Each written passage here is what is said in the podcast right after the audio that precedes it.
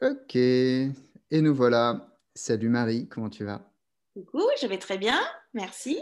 Alors, merci déjà de m'accorder ce temps-là, parce que là, tu, tu m'accueilles donc euh, dans ton cabinet, tu, tu viens de finir une consultation, donc est-ce que tu peux, s'il te plaît, te présenter en quelques mots? Avec plaisir, donc je m'appelle Marie-Aurélie, je suis psychologue, clinicienne, je suis installée en libéral, mon cabinet est installé dans le sud de la France, sur Istres.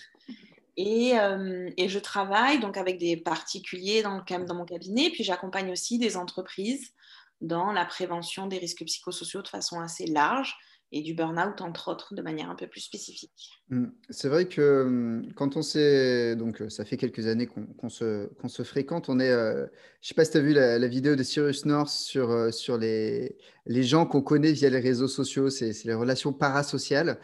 Euh, je pense qu'on s'est suivi sur, euh, sur Twitter, Insta, et surtout sur Twitter, genre bien un an avant de se rencontrer.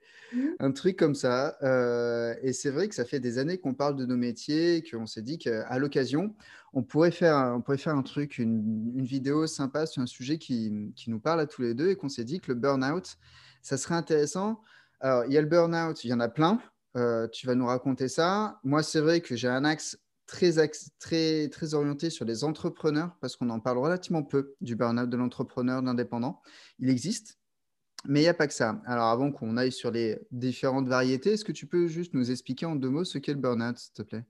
Le burn-out, c'est un épuisement professionnel qui est important. C'est vraiment un effondrement, le burn-out. Mmh. Alors, la définition, euh, c'est complexe parce que euh, le burn-out fait partie de ces concepts qui ont qui sont euh, régulièrement définis et redéfinis, pour lesquels il n'y a pas complètement de consensus, mais globalement, quand même, ce qu'on peut se dire, c'est que euh, la question du burn-out, c'est un état d'épuisement, pour l'instant, dans les définitions qui est professionnel, qui s'installe progressivement avec une anxiété qui est extrêmement importante, un amoindrissement de l'efficacité, mhm. euh, avec une perte de motivation très importante et avec un comportement dysfonctionnel qui va s'installer. Il y a vraiment cette notion d'effondrement euh, quand on parle d'épuisement professionnel, mais ça n'a rien à voir, le burn-out, avec la fatigue qu'on pourrait ressentir euh, avant des vacances, par exemple. Hmm. On est d'accord que du coup, quand tu parles d'effondrement, c'est qu'il y a tout qui tombe. Il y a le côté émotionnel, le côté mental, même le côté technique. On voit des gens qui savaient parfaitement faire certaines choses, qui tombent à des niveaux de, technicité euh, très bas. Et ça, c'est euh, symptomatique du burn-out. Tout à fait. Il y a vraiment, pour qu'on puisse parler du burn-out, il faut vraiment que l'épuisement se situe à la fois sur euh, l'épuisement physique mmh et à la fois sur l'épuisement psychique. Il y a vraiment ces deux composantes qui sont caractéristiques dans le burn-out. Mmh. Et on est d'accord que ça reste une notion qui fait encore débat parce qu'on a eu une ministre euh, du Travail qui a dit que le burn-out n'était pas une maladie professionnelle quand même. Ça, c'était Pénicaud en 2018. C'était il y a euh, finalement pas si longtemps que ça. Oui, oui, oui, ça fait débat. En fait, c'est une notion qui est quand même assez récente dans la manière dont on peut la penser au niveau théorique. Euh, le concept a commencé à émerger dans les années 50 et un peu plus précisément dans les années 70-80. Donc, en mmh. fait, c'est quand même très très récent, euh, cette question du burn-out. Donc la recherche, elle avance sur le sujet, mais on n'a pas tant de recul que ça. Et en effet, euh, c'est une vraie question de celle de la reconnaissance en, tant que maladie professionnelle. Mmh. Euh, parce que ça, change beaucoup de choses pour les gens qui sont en plein burn-out, parce que bah, ce qu'on observe dans le cabinet, c'est que ça entraîne une incapacité de travailler qui dure parfois de longs mois. Mmh. Voire parfois plus encore. Quoi. D'accord. Donc, euh, ce burn-out, il est, euh, il est lié à plein de choses. Personnellement, euh, j'identifie assez régulièrement la perte de sens comme faisant partie des sources. Mmh. donc, on va parler du. Enfin, là, c'est le sens au travail et le sens du travail aussi. mais il n'y a peut-être pas que ça. Est-ce que tu vois d'autres d'autres causes? Oui, alors en fait, le burn-out, c'est vraiment une pathologie de la relation au travail. Donc, Donc, c'est pas tant que la manière dont le travail est organisé, mais c'est surtout, et c'est ça le cœur de, c'est ça le cœur du travail. Après, pour moi, en tant que psychologue, en tant que psychologue, c'est que le burn-out, c'est la relation que moi j'entretiens avec mon travail. C'est-à-dire que deux personnes dans une même équipe qui vont avoir les mêmes conditions de travail, ben peut-être qu'il y en a un qui va faire un burn-out et l'autre non, parce que vraiment, ce qui détermine, ce qui va faire le, le facteur, c'est quelle relation j'entretiens avec mon travail, avec un investissement qui va être euh, toujours plus important. Euh, de manière un peu démesurée. Voilà pourquoi, dans les premiers éléments du burn-out, on a commencé à identifier le burn-out plutôt sur des professionnels qui travaillent dans le social. Mhm avec un investissement fort au métier et ben, ce que tu disais très justement en introduction, notamment sur les entrepreneurs mmh. qui vont s'investir corps et âme dans leur entreprise parce que c'est leur projet, leur bébé et donc vont euh, construire une relation avec leur travail euh, disproportionnée, on pourrait dire. Euh, et donc ça, c'est le facteur de risque. Ok. Donc, sans dire que les personnes qui ont une certaine charge affective envers leur métier euh, sont plus susceptibles d'être euh, sujettes au burn-out. On voit qu'il y a quand même une corrélation entre euh, l'amour qu'on peut porter à notre métier, l'intérêt et l'affection, et, ce, type, ce type de pathologie. Est-ce que tu. C'est quoi pour toi, à l'heure actuelle, le plus, le plus gros problème autour du burn-out? Alors, déjà, le problème, c'est que souvent, on mélange le burn-out avec plein d'autres choses. On peut mélanger le burn-out, enfin confondre le burn-out avec la dépression, par exemple, mhm. ce qui n'a rien à voir. Euh, on peut mélanger le burn-out avec des problématiques de dépendance au travail. On peut mélanger le burn-out avec euh, des problématiques psychiques, euh, de troubles psychiques qui n'ont, qui n'ont rien à voir. Donc ça, c'est la première cause, c'est d'être capable de faire le diagnostic différentiel. La, la, deuxième cause, c'est que souvent, comme c'est une question vraiment de la relation qu'un individu entretient avec son travail, selon du côté, du côté duquel on se place, on peut aussi rejeter la faute d'un côté ou de l'autre. Soit en disant tout est la faute du travail, le problème c'est l'employeur par exemple avec une surcharge de travail, ce qui est mhm. un problème, mais qui n'est pas que ce qui peut entraîner le burn-out, soit du côté de l'employeur en disant bah, le problème c'est Roger, il ne sait pas trop gérer son stress, donc c'est pour ça qu'il ne va pas bien. D'accord. C'est vraiment ça. Ok, donc en plus d'avoir des responsabilités, parce que qu'on soit clair, hein, le, burn-out, il peut potentiellement y avoir des responsabilités euh, internes et externes, mais parfois c'est juste quelque chose qui s'autogénère euh, et que personne ne voit jusqu'au moment où c'est trop tard. Il y a un côté, euh, tu sais, dans les, dans les étapes de résolution de problèmes, la quatrième étape, c'est, enfin, en gros, la première étape, on ne sait pas qu'il y a de problème. La deuxième étape, on commence à voir qu'il y a peut-être un truc qui coince. La troisième étape, la personne qui a, les, qui a le problème s'aperçoit que les autres fonctionnent différemment. Et la quatrième étape, c'est que cette personne-là se dit Ah, mais en fait, j'ai un problème. Il y a une carence, il y a une situation qui doit être adressée. Et en fait, j'ai l'impression que cette quatrième étape autour du burn-out, elle, est compliquée elle est compliquée à déclencher. Oui, ce que tu dis, c'est très juste et c'est d'ailleurs bien pour ça que le burn-out est si dangereux, parce qu'aujourd'hui, on peut en mourir hein, d'un burn-out. Mmh donc euh, vraiment c'est très très dangereux, c'est que c'est un processus qui est très lent à se mettre en place, très insidieux. Et parfois, quand le burn-out devient visible, entre guillemets, se décompense, ça fait des années qu'il est sous-jacent et qu'il hmm. ne se voit pas. Euh, c'est un processus qui est très lent à se mettre en place et le déni est au cœur du burn-out. Généralement, la personne qui fait un burn-out est la dernière à être informée et dans les cas les plus graves, euh, elle prend conscience qu'il y a un problème le jour où le corps refuse de réagir. Et ça, c'est vrai que, alors, typiquement, tu vois, moi, je, je l'ai vu euh, il y a des années à ma formation coaching, et même là, il y a, il y a deux semaines, euh, quand j'étais à ma formation hypnose, trois, deux, Bref, euh, voilà, je perds la notion du temps. Euh, les gens qui te parlent de leur burn-out, parce qu'il y, en a, il y en a quand même dans ce type de formation-là, hein, ils, viennent, ils viennent chercher des ressources pour eux aussi. Euh, ils te disent Ah ben moi, il y a un jour, j'ai pas réussi à me lever pour aller travailler. Mais c'est-à-dire, j'ai pas réussi à me lever, je ne pouvais pas bouger le bas de mon corps. Mm. Et là, mon médecin m'a prescrit un arrêt de travail et du coup, en réfléchissant, il m'a dit, vous êtes en train de faire un burn-out. C'est-à-dire qu'il a fallu que, là je pense à une femme en particulier, il a fallu qu'elle passe, enfin qu'elle fasse venir son médecin et que son médecin lui dise, mais ça fait combien de temps que vous êtes dans ce lit? Je sais pas à quelle heure il est, 14 heures. Bon ben voilà, tu vois, c'était couché genre à 23 heures la veille, quoi. Donc, euh, en fait, ce que ce qu'on a le plus, moi, ce que j'observe le plus, hein, ça doit faire euh, peut-être une dizaine d'années que j'accompagne des gens qui font des burn-out. Ce, que je enfin, ce qui ressort le plus comme déclencheur, c'est exactement ce que tu viens de décrire. Un matin, le corps refuse de sortir du lit. Je suis comme paralysée. Tout va mmh. bien physiologiquement, mais mon corps refuse. Je n'arrive pas à me lever physiquement. Il y a la crise d'angoisse devant le bureau. J'arrive, je suis dans la voiture. Et là, je fais une crise de panique complète et je ne peux pas sortir de la voiture, c'est impossible. Et euh, la réunion qui se passe mal ou un échange avec un collègue qui se passe mal et d'un coup, la personne qui s'effondre, qui envoie tout bouler, qui se met à pleurer et qui peut pleurer pendant une semaine sans s'arrêter. Là, ça craque complètement. Le côté très progressif de la chose, là dont tu parlais, ça me rappelle, tu sais, la, fable de la grenouille qui ne savait pas qu'elle était cuite, quoi. Vraiment, c'est-à-dire, euh, on monte la température tellement doucement que quand, elle s'aperçoit qu'elle est en danger, c'est déjà trop tard, quoi. Et, euh, et, du coup, est-ce que tu vois, parce que bon, là, on a bien compris euh, avec notre discussion qu'il y avait de réels enjeux, il y avait de réels dangers.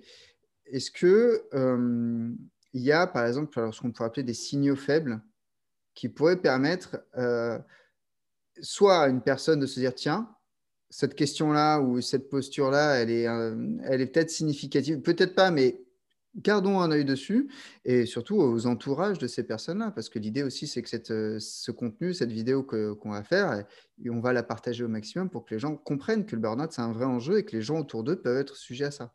Donc, est-ce que tu vois des signaux faibles, des signaux, tu sais, les, tout petits trucs qui peuvent mettre la puce à l'oreille et dire tiens, pourquoi pas, pourquoi pas prendre une demi-journée, aller faire euh, du paddle, puisqu'on en parlait, euh, même s'il pleut, on s'en fout.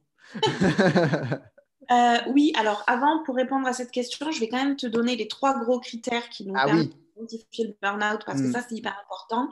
T'en parlais euh, tout à l'heure, euh, c'est vraiment la, perte du sentiment d'accomplissement personnel. Au moment où mm-hmm. j'ai le sentiment que là, dans ce que je fais, ça ne m'accomplit plus du tout personnellement.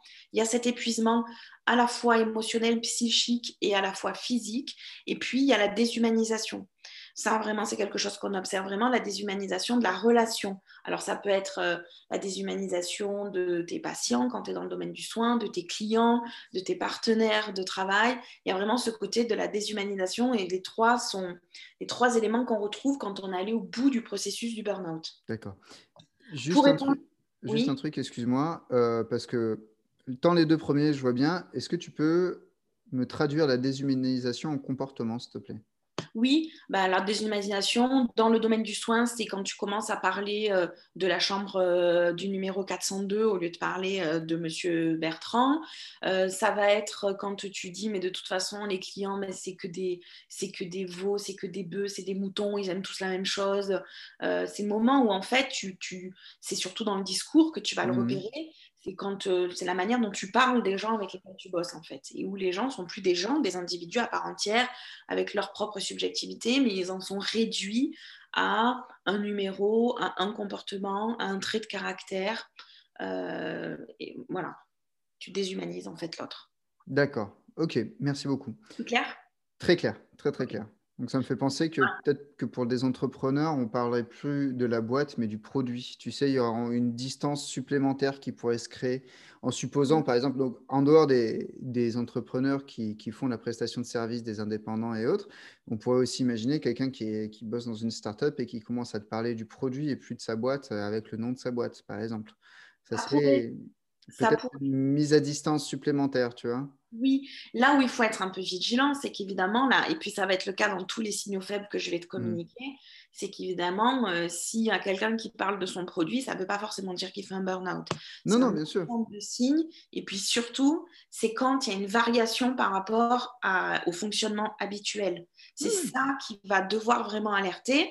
Il y a des médecins, toute leur vie, ils appelleront leurs patients par le numéro de la chambre, et ça ne veut pas dire qu'ils font un burn-out, ça veut dire que c'est une un mm. mécanisme de défense qu'ils mettent en place, déshumaniser l'autre, ça rend euh, plus simple le travail s'il y a des morts, etc. Euh, là où ça doit questionner, c'est quand ça change. C'est ça. Voilà. Et ça, j'en viens du coup à ta, à ta, question sur les signaux faibles. Il y a plusieurs signaux, on va les développer. Tous ces, tous ces signaux, ils sont vraiment à prendre en compte en fonction de comment sont les gens dans leur état normal, entre guillemets. Par exemple, on sait que quelqu'un qui fait un burn-out peut avoir des troubles cognitifs. Ça veut dire des pertes de mémoire. Euh, donc un collègue euh, qui va commencer ou un proche qui va commencer à dire mais je perds mes clés, je sais pas où j'ai mis ce dossier ou alors j'ai complètement oublié un rendez-vous, euh, je devais voir, j'avais rendez-vous avec ma banquière et j'ai complètement oublié le rendez-vous. Ça peut être des fautes d'orthographe ou des mails qui sont plus tout à fait bien construits ou la syntaxe elle n'est pas cohérente. Mais ça, il y a des gens qui font des fautes d'orthographe tout le temps. C'est pas parce que tu fais des fautes d'orthographe que tu fais un burn-out. Mais si jamais tu as un collègue qui s'exprime toujours très bien, qui a une construction euh, de langage qui est vraiment plutôt soutenue, qui fait jamais de fautes et qui commence dans ses mails à faire des fautes d'orthographe, mm. ça, ça peut être un signe qui t'alerte. Ouais, d'accord, je vois. Donc ça, c'est les premiers signaux faibles à repérer, c'est euh, tout ce qui relève des troubles cognitifs. Ils peuvent être très importants. Moi, j'ai eu une patiente qui s'est retrouvée un jour perdue dans son salon. C'est-à-dire, elle est dans son salon de sa maison et elle ne sait plus comment on fait pour sortir de son salon. J'ai eu une autre patiente qui s'est retrouvée dans son jardin avec une chemise dans la main, une pince à linge dans l'autre, devant le fil à linge, et qui savait plus ce qu'elle devait faire. Ne pas mettre la chemise sur la, sur la fil à linge, il faut la mettre sur un cintre, sinon tu as plus de repassage. Mais ça, c'est un autre débat. Mais d'accord, incroyable. Incroyable. Euh, ça, c'est quand on est arrivé au bout du burn-out, hein, on est d'accord. Hein. Mais du coup, les premiers prémices, c'est ça, c'est tous ces petits bugs cognitifs. OK. Après, tu vas avoir tout ce qui concerne le comportement de la personne. Mhm. Donc, tu vas avoir euh, la personne qui a des variations d'humeur très importantes. Mhm. Alors, il y a des gens qui ont des variations d'humeur euh, tout le temps, hein, mais quand quelqu'un qui, qui, est plutôt calme, d'un coup, a des sautes d'humeur que ce soit euh, dans la colère, le passage à l'acte, ou que ce soit dans l'excitation. Quelqu'un qui va d'un coup se mettre à travailler, travailler, travailler, qui va être très excité, que tu as du mal à suivre, qui te raconte ses projets, mais tu as du mal à, comprendre de quoi ça parle, ça peut aussi mmh. euh, être un point d'alerte quelqu'un qui se replie, ça c'est quelque chose qu'on voit beaucoup en entreprise, quelqu'un qui va plus boire le café avec les collègues, qui va plus déjeuner avec le collègue, qui va plus fumer la cigarette avec les collègues, qui reste dans son bureau, qui, qui partage plus de temps collectif, qui petit à petit se retire du groupe, ça aussi c'est vraiment quelque chose qui doit être un gros point d'alerte. Donc en fait là tu es en train de me dire qu'avec euh, les circonstances actuelles, on va avoir énormément de cas pas détectés oui. Et non seulement pour moi, c'est un vrai problème avec euh, les, ce qui se passe actuellement, le Covid. C'est pour moi il y a un vrai enjeu autour du burn-out. J'ai fait un post Instagram sur le mhm. sujet il y a quelques temps. Je mettrai le lien en description. Aujourd'hui, non seulement on va moins pouvoir détecter, parce que c'est plus compliqué de voir la variation d'humeur de ta collègue quand euh, ta collègue est en télétravail et que tu l'as pas vue depuis un an. Euh, que tu vois plus comment elle se comporte, si elle boit le café avec des gens ou pas. Mais en plus de ça, on se retrouve avec des gens qui euh, vont tenir des services à bout de bras parce qu'il y a la moitié des effectifs qui est en arrêt maladie euh, et donc ils se retrouvent à être dans un surinvestissement parce que c'est vraiment ça qui se passe dans le burn-out. Il y a vraiment un système par palier, c'est-à-dire j'investis à fond. Comme je vois que ce n'est pas suffisant, je vais surinvestir et comme je vois que ce n'est pas suffisant, je vais continuer à investir et plus j'investis, moins j'ai d'énergie, moins je suis efficace. Donc, plus j'investis, plus je mets de, mon énergie dans le travail jusqu'à ce qu'en fait je m'effondre. Et moi, je commence à les voir arriver depuis quelques semaines au cabinet, des gens qui font des burn-out qui sont vraiment directement liés aux conditions de travail euh, depuis un an. Et, qui vont par effet boule de neige, ces gens-là donc s'arrêtent maintenant pour burn-out. Donc il y a d'autres personnes qui vont devoir prendre leur charge de travail et on commence à rentrer là dans un, effet boule de neige euh, qui, à mon avis, euh, pue euh, très fort. Ok. On va, on va, bah, écoute, on va déjà sortir, sortir cette vidéo et peut-être faire, faire une liste de ressources, de liens qui vont permettre d'aller vers, vers autre chose que ça. Donc, signaux faibles, changement de comportement, changement cognitif, euh, euh, quoi d'autre Il y a beaucoup de choses qui se passent dans. En fait, il faut écouter les gens. Hein. Il faut vraiment mm. les écouter parler pour. Euh, quelque chose aussi qui est très marquant, c'est l'incapacité à se reposer. Parce que, comme je te disais en introduction de la vidéo, dans le burn-out, on n'est pas dans, un, dans la fatigue qu'on peut ressentir avant les vacances, où on va prendre 15 jours de vacances et en fait on revient et on va bien. Quelqu'un qui arrive le lundi matin ou qui arrive au retour de vacances, qui est dans le même état de fatigue qu'avant de partir, quelqu'un qui n'arrive plus à se reposer quand il est à la maison, quelqu'un qui n'a que le travail comme objet de, discussion, d'échange, je ne peux penser qu'à ça, je ne peux parler que de ça. Il n'y a plus aucun espace de ma vie où il n'y a pas le travail. Même quand j'y suis pas, je ne pense qu'à ça je ne parle que de ça. Il n'y a que ça dans ma tête. Ça aussi, c'est un, élément qui doit alerter euh, très fort. Est-ce que l'opposé est aussi, euh, est aussi euh, intéressant à détecter, c'est une personne qui refuse absolument de parler du travail en permanence et en, dehors du boulot, on ne parle pas du travail. Tu vois, la, frontière, à ce niveau-là, c'est la frontière entre la Corée du Nord et la Corée du Sud. Tu vois, ce refus absolu d'évoquer l'objet travail dans, euh, dans, notre domaine. Euh, genre repas de famille, tu vois, la personne qui dit Ah non, non, mais on ne peut pas parler de mon travail là. Enfin, encore une fois, ça dépend. Il y a des gens, oui, oui ils, sont, ils font ça tout le temps et donc c'est pas signe de burn-out. Par mhm. contre, quelqu'un qui partageait son travail et qui, euh, ça on le voit hein, dans, les, dans, les, dans les couples, où petit à petit le conjoint ne parle plus du travail, mais par contre il est soucieux, euh, fait des insomnies, se réveille la nuit, stressé par son travail, mais ne veut pas en parler, ça, ça doit alerter. Ok, bien. Bon, là on a des signaux intéressants sur plusieurs niveaux. Euh, ça, c'est chouette. Et, euh, est-ce, qu'on, est-ce que tu as, toi, donc euh, tu as fait un post Instagram sur le sujet, je mettrai, euh, je mettrai un lien vers ça, et comme ça les gens en plus pourront s'abonner à ton compte, parce que si je me souviens bien, notre discussion euh, sur le mois de juin, tu vas permettre aux gens de travailler la notion d'ikigai, donc indirectement de questionner aussi la relation au travail et du coup la situation professionnelle, ce qui peut aider aussi à, s'interroger et, et, à détecter des trucs. Tu as d'autres ressources en tête, toi?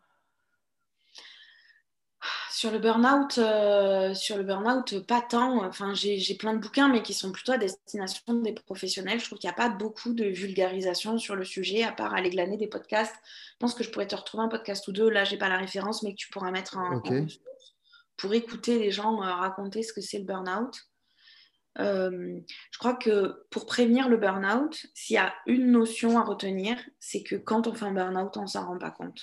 Et que donc, ça devrait être un à la fois un, prérequis de confiance à l'égard des proches, c'est-à-dire quand, mm. quand même tu es fatigué, quand même tu es un peu casse-couille en ce moment, quand même je trouve que tu ne dors pas bien, quand même ça va pas, viens on en parle, que je puisse dire ok on en parle et pas non non tout va bien t'inquiète. Et en même temps, euh, quand on est soi-même proche de quelqu'un avec qui on s'inquiète, de s'autoriser à dire ok tu dis ça va bien mais moi je crois il faut quand même qu'on en parle. Hmm, d'accord, très bien. Et euh, quel est le premier professionnel de santé à qui parler en cas de doute? Le généraliste. Le généraliste, c'est très bien. Après, euh, moi, j'ai des patients qui arrivent directement chez moi euh, sans être passés par la case généraliste, mais le généraliste, c'est bien parce qu'il n'y a pas 36 solutions. Quand on fait un burn-out, il faut s'arrêter de travailler. On ne peut pas traiter un burn-out en travaillant. Euh, ça ne marche pas, ça, il faut vraiment s'arrêter. Donc, euh, c'est le généraliste qui, d'ailleurs, c'est souvent lui qui arrête contre la vie des personnes hein, dans la mmh. pratique. C'est ça qui se passe. Le mmh. généraliste. Ok, donc, s'il y a un quelconque doute que ce soit, c'est direction généraliste cache pistache, on réfléchit pas. Sans compter, on n'en a pas parlé dans les signaux faibles, mais évidemment, il y a tous les troubles somatiques. Hein. Quelqu'un qui ah. va avoir mal à la tête, mal au dos, mal au ventre, quelqu'un qui va se bloquer complètement le dos, quelqu'un qui va faire euh, des troubles ORL à répétition. Euh, tout, ça, c'est des éléments qui alertent aussi le généraliste. Et hein. hmm. eh oui, le corps parle de temps en temps. Bien. Et alors, euh, comment selon toi, imagine, on fait, on fait les phases un peu de, de, de résolution. Je n'ai pas envie de dire traitement parce que je, je moi, j'en fais pas traitement. Euh, je n'ai pas le droit même d'utiliser ce mot-là dans mon cadre professionnel. Donc euh, voilà. Euh, les phases de résolution, c'est quoi? C'est on s'arrête de bosser Oui, ça c'est la première étape. On s'arrête de bosser et généralement, quand on allait vraiment au bout du processus du burn-out, il y a un petit délai pendant lequel on peut rien faire d'autre que faire rien. C'est-à-dire qu'il peut se passer plusieurs semaines, et ce qui met beaucoup de culpabilité, donc c'est important de le dire chez les patients qui font des burn-out, mais il peut se passer plusieurs semaines pendant lesquelles la personne ne va rien faire d'autre que dormir, et quand elle a réussi à faire tourner une machine de linge dans la journée, c'est déjà énorme. Et il faut lui dire bravo. C'est une étape. Hmm. une étape. Après, quand on se sent, euh, quand on commence à remettre un peu du vivant, que cette phase-là de, sidération psychique euh, et cognitive euh, commence à se résorber, là, c'est important d'aller voir un psychologue. Souvent, il y a un traitement, un support chimique qui peut être donné par le généraliste ou par un psychiatre. Et il faut aller voir le psychologue parce que comme c'est vraiment un effondrement, le burn-out, hmm. eh ben, il faut se refonder. Et donc, il faut récupérer tous les petits bouts qu'on a éparpillé à gauche, à droite pour reconstituer quelque chose. Ça, c'est la première étape du, du, travail thérapeutique. Mmh. Sachant qu'en vrai, moi au cabinet, j'ai des patients qui sont en train de faire un burn-out, mais qui luttent contre l'arrêt. Et donc, mon premier travail, c'est de les accompagner vers l'arrêt maladie. Et là, on part du principe que la personne est déjà en arrêt. La première étape, c'est de se reconstituer. Et la deuxième étape, qui est hyper importante si on ne veut pas reproduire le burn-out mmh. cinq ans plus tard, c'est de mettre au travail la relation qu'on entretient avec son travail. 50 est sympa, hein, parce que moi j'en ai vu, ils sont partis, ils ont tenu un an, ils sont repartis. Ça, c'est parce que le burn-out n'a pas été traité. mais parfois, ils sont partis huit mois. Hein. Ah oui, j'ai vu. Euh, le problème, c'est que si tu reprends trop tôt, eh ben, c'est trop tôt. Et, en fait, plus tu vas loin dans le processus du burn-out, euh, plus il te faut du temps pour en sortir. Et moi, ce que je vois de ma pratique, c'est que même les gens qui ne sont pas allés dans les états les plus graves euh, d'effondrement, pour en sortir vraiment, vraiment, c'est-à-dire qu'il n'y ait plus de traces quasi traumatiques du burn-out, il faut au moins un an, voire deux. C'est très long. Alors, ça ne veut pas dire que tu ne travailles pas pendant deux ans. Hein. Non. Ça veut dire que tu es vraiment sorti d'affaires euh, plusieurs, plusieurs années après. Et ça, tu vois, ça, les gens, ils ne le, comprennent pas. Non. Non, non. Mais non, parce que le burn-out, souvent, on a l'impression que c'est que tu es fatigué de ton travail, euh, que c'est parce que euh, tu as besoin de vacances, ou c'est parce que... Et en fait, c'est pas du tout ça qui se passe, c'est vraiment un effondrement psychique, c'est comme un château de cartes qui s'effondre. Et, le... Et le plus fou, c'est que les gens pensent parfois que euh, quand ils sont dans la phase, on va dire, euh, signaux faibles, mmh. Ils pensent que changer de boulot, parfois, euh, peut, peut suffire. Et en fait, ce qui est drôle, enfin, ce qui est drôle, non, c'est ça peut devenir tragique, mais ce qui est assez, assez surprenant, c'est de voir comment la, phase de lune de miel devient vite, devient vite en fait la descente aux enfers. Et parfois, c'est d'autant plus rapide. J'ai pu voir autour de moi et en clientèle des gens qui disaient «Ah bah, écoute, moi j'avais ce boulot pendant, pendant quelques années, 3, 5, 10 ans parfois. Et puis, je sais pas, je commençais à, à plus voir comment ça fonctionnait, à plus voir pourquoi, j'ai, pourquoi en gros, à quoi je servais et ainsi de suite. Donc, du coup, j'ai changé de boulot et ça s'est super bien passé pendant un an. Et puis derrière, j'ai fait un burn-out. En mmh. fait, le burn-out n'était pas causé par la nouvelle entreprise. Le burn-out était causé par la reproduction en plus rapide de ce qui s'était passé dans l'ancienne. Mais ça, tu le vois une fois que, une fois que, une fois que la tarte est tombée par terre, elle est explosée en 12. Quoi. Tu ne le vois pas sur l'instant. En tout cas, euh, en tant que praticien, on est peut-être capable de le voir. Moi, pas tout le temps, je le sais. Mais en tant qu'individu, tu le vois une fois que tu t'es vraiment cassé la gueule. Et, mal, et ça serait bien qu'on puisse éviter ça. Ça serait bien qu'on puisse éviter que les gens s'éclatent. Alors, les signaux que les gens peuvent repérer eux-mêmes, quand même, euh, quand on commence à se poser des questions, donc, c'est est-ce que globalement, je me dispute plus avec mon conjoint, avec mes mmh proches, etc. Tous les signaux dont on a déjà parlé. Ce qu'on va repérer aussi, c'est euh, les comportements à risque.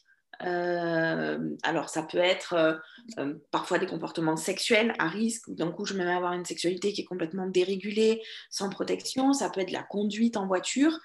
On, on, va observer aussi souvent le recours à des substances encore une fois, qui change par rapport à avant. Si je fume un joint en soirée euh, depuis que j'ai 15 euh, ans, c'est pas parce que je fume un joint que ça veut dire que je fais un burn-out. Par contre, si d'un coup je me mets à fumer des joints tous les jours, d'un coup je me mets à picoler énormément, euh, d'un coup je me mets à prendre des médicaments de plus en plus, de plus en plus, ça c'est des choses qui doivent alerter et sur lesquelles objectivement, on peut dire là, ma consommation de cigarettes, elle est passée de 4-5 cigarettes par jour à un paquet par jour.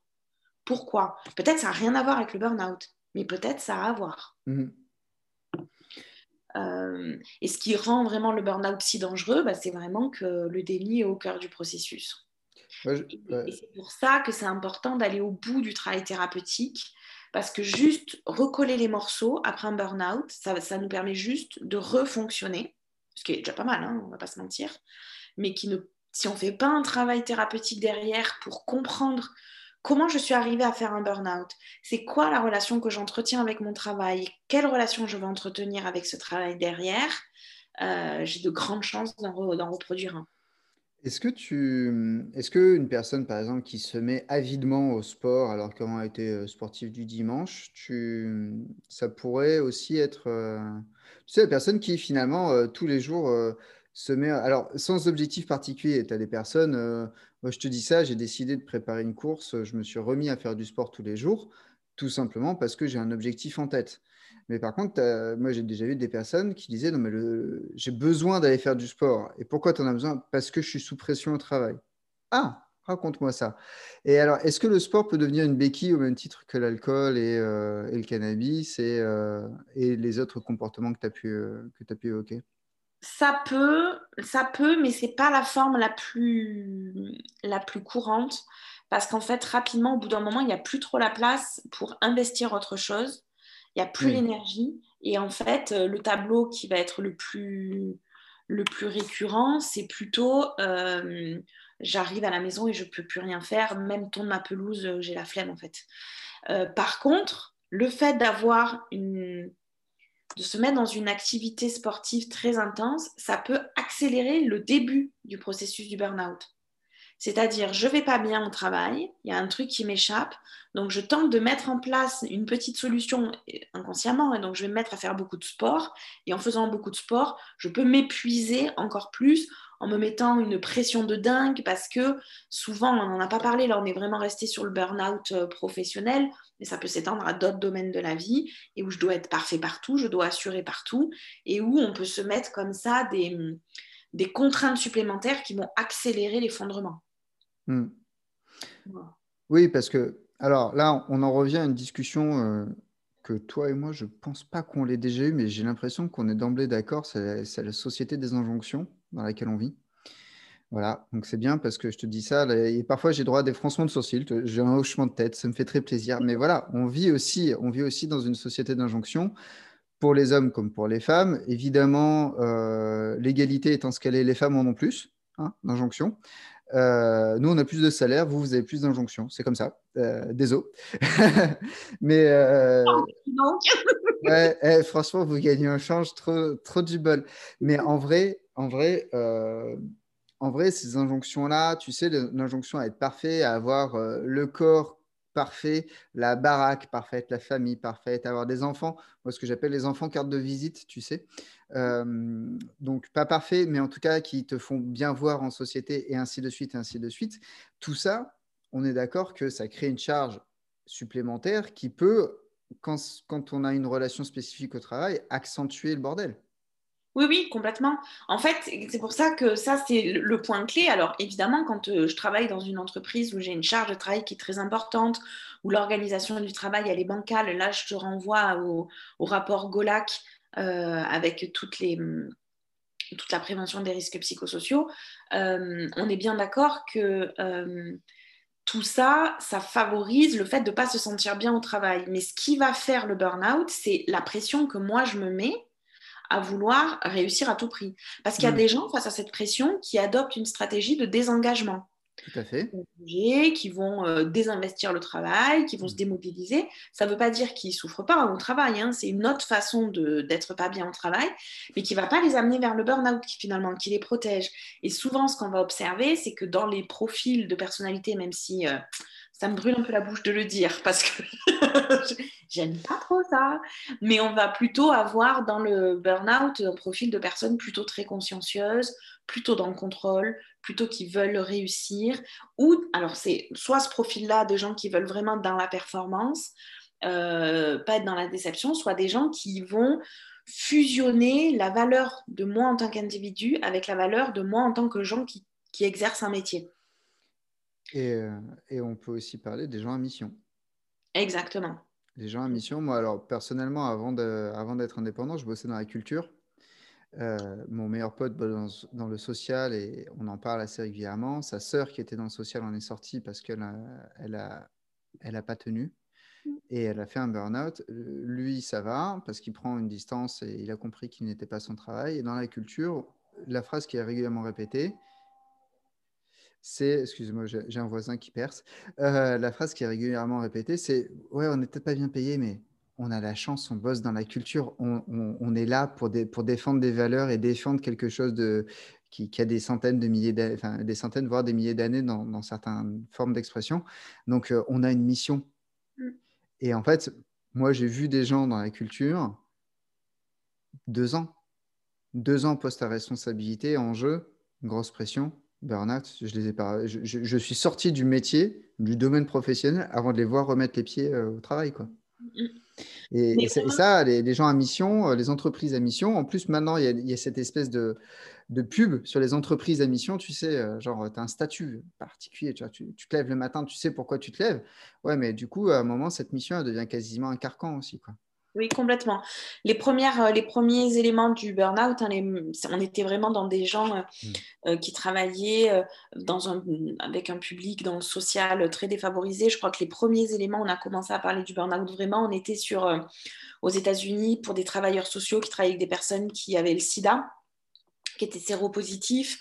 Euh, donc avec vraiment cet investissement en masse. Et donc on est parti d'abord du champ vraiment du social, qui s'est élargi au champ du médico-social, qui s'est élargi euh, au monde du travail euh, à mission, qui s'est élargi au monde du travail tout court et qui maintenant sort du cadre du travail. Les, les, définitions, elles parlent vraiment de pathologie dans la relation au travail. Et en fait, ce qui est en train d'être théorisé, mais c'est les recherches actuelles, c'est qu'on va le retrouver dans la sphère familiale, avec le burn-out parental, avec, et, probablement avec des rapports à la vie en général. Mais tout ça, c'est vraiment quelle relation j'entretiens avec l'objet avec lequel euh, j'interagis. Et ça, c'est mm. au cœur du truc. C'est pour ça que faire un travail thérapeutique en profondeur, euh, c'est nécessaire pour comprendre quelle relation j'entretiens avec mon travail, euh, qu'est-ce que je vaux sans mon travail, à quoi il me sert mon travail dans ma vie. Euh, parce qu'évidemment, si mon travail, c'est ma mission de vie, euh, si mon travail, c'est ce qui fait l'individu que je suis, l'être humain que je suis, bah, si ça, ça marche pas, ça veut dire que je suis une merde un peu. Hein, donc j'ai intérêt à ce que ça marche. Eh ben, on n'est pas sorti du sable.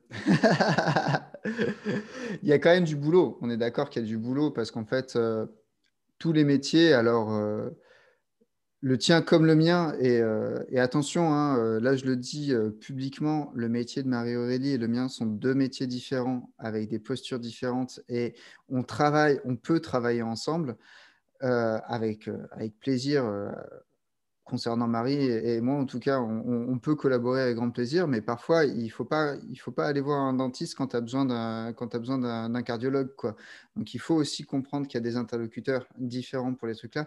Mais les métiers qui permettent la prise de recul sur des comportements, sur des situations, sur des, sur des zones de vie, sur des domaines de vie, sont intéressants euh, autour des autour du burn-out et euh, des nouvelles exceptions du burn-out avec le burn-out parental.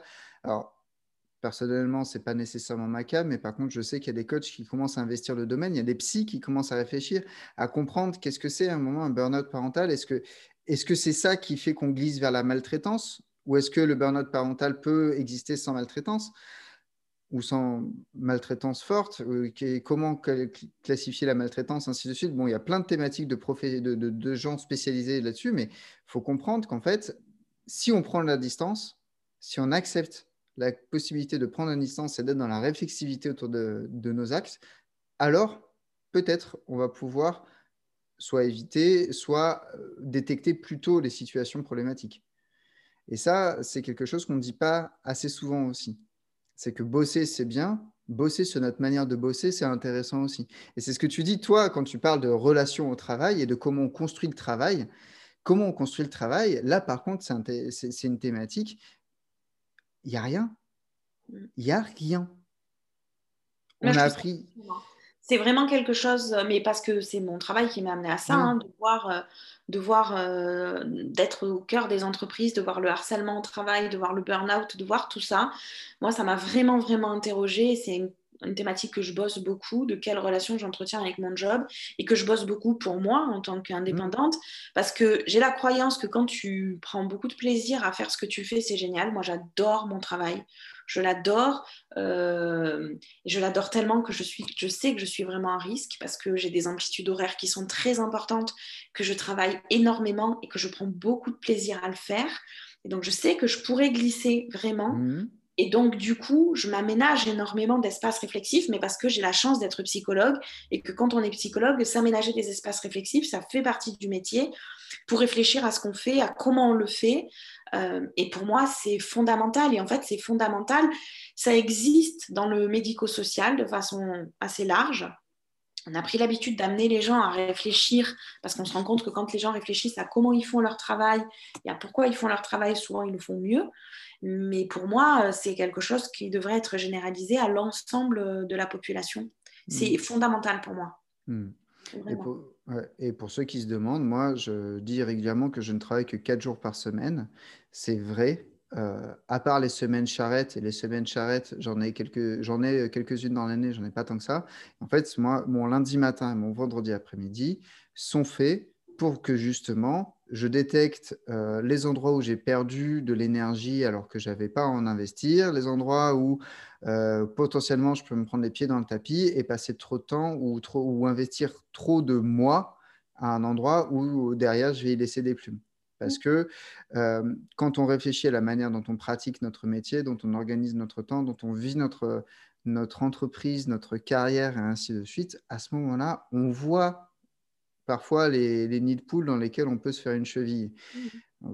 Parfois, hein, moi, ça m'est déjà arrivé de, à un moment de me dire Ouais, attends, attends, attends, là, tu es en train de glisser et, euh, et, ça va. Mais encore une fois, on est, on est peut-être un peu plus conscient que les autres. Mais donc, il faut aussi partir. Donc là, juste euh, pour boucler cette séquence, partir aussi sur une capacité à analyser notre manière de travailler, mm. même au quotidien, dire attends, il n'y a, y a rien qui te choque, il n'y a rien qui te.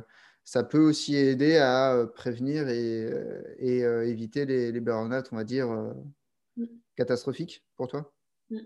oui, oui, ça peut. Je pense que c'est important. Enfin, il y a vraiment ce truc où tu n'as plus d'espace pour penser dans le burn-out. Parce que mm. comme tu es sans cesse en train d'investir plus, tu rétrécis tous les endroits qui ne concernent pas le travail. Ah Donc, plus tu vas t'aménager des endroits où tu as l'espace pour penser, tu as l'espace pour te regarder faire, tu as l'espace pour te poser des questions. Parce que ça, c'est vraiment un truc euh, qu'on fait pas assez de se poser des questions. Ça me fait halluciner quand tu rencontres quelqu'un en soirée et que tu as envie de connaître cette personne. Parce que tu fais, c'est lui poser des questions. Et en fait, on ne se pose pas de questions à nous-mêmes. Or, si on veut se connaître, il faut se poser des questions pour avoir les réponses qu'on pourrait donner à ces questions, en fait.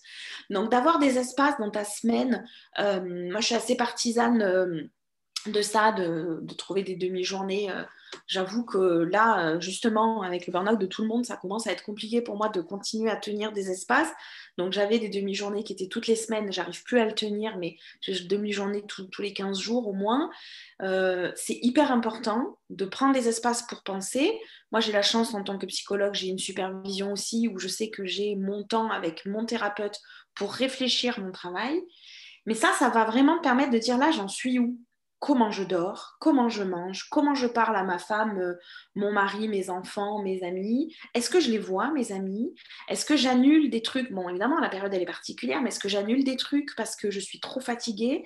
Est-ce que j'arrive à couper le week-end? Est-ce que je me sens mieux quand je suis en vacances? Tout ça, c'est des questions, il faut se les poser régulièrement, mmh. je crois. Eh bien, écoute, euh, là déjà, on a, on a une checklist, donc euh, on va la, je la mettrai, euh, je la mettrai à l'écran parce qu'on va, enfin, je la mettrai à l'écran. Bref, pour ceux qui, pour, pour boucler là notre, notre discussion, si tu avais un truc à dire autour du burn-out, ça serait quoi? Un truc, une phrase. Euh, c'est il faut oser quand on voit quelqu'un qui va pas bien et qu'on ne sait pas pourquoi, il faut oser lui dire je vois que ça va pas. Ok. Donc c'est oser confronter la chose. Bah, oser dire je vois un truc. Après, euh, peut-être ça n'a rien à voir, peut-être tu vas pas bien parce que tu t'es disputé avec ton conjoint, euh, peut-être tu vas pas bien parce qu'en ce moment, pour tout un tas de raisons, mais moi j'ai vu beaucoup ça dans mon parcours des gens qui auraient pu être pris en charge plus tôt si les collègues avaient osé ou les collègues ont dit ouais mais on n'était pas très proches donc euh, on a vu qu'ils elles se repliaient mais euh, on n'a pas osé trop intervenir c'est délicat quand on n'est pas proche. Bah si en fait il faut oser parce que ça peut sauver vraiment des vies donc en fait le burn-out c'est le problème de tout le monde. Mmh. ah oui c'est une très bonne phrase pour conclure. Bah écoute on va rester sur ça alors. Merci beaucoup Marie. Plaisir Attends, hop.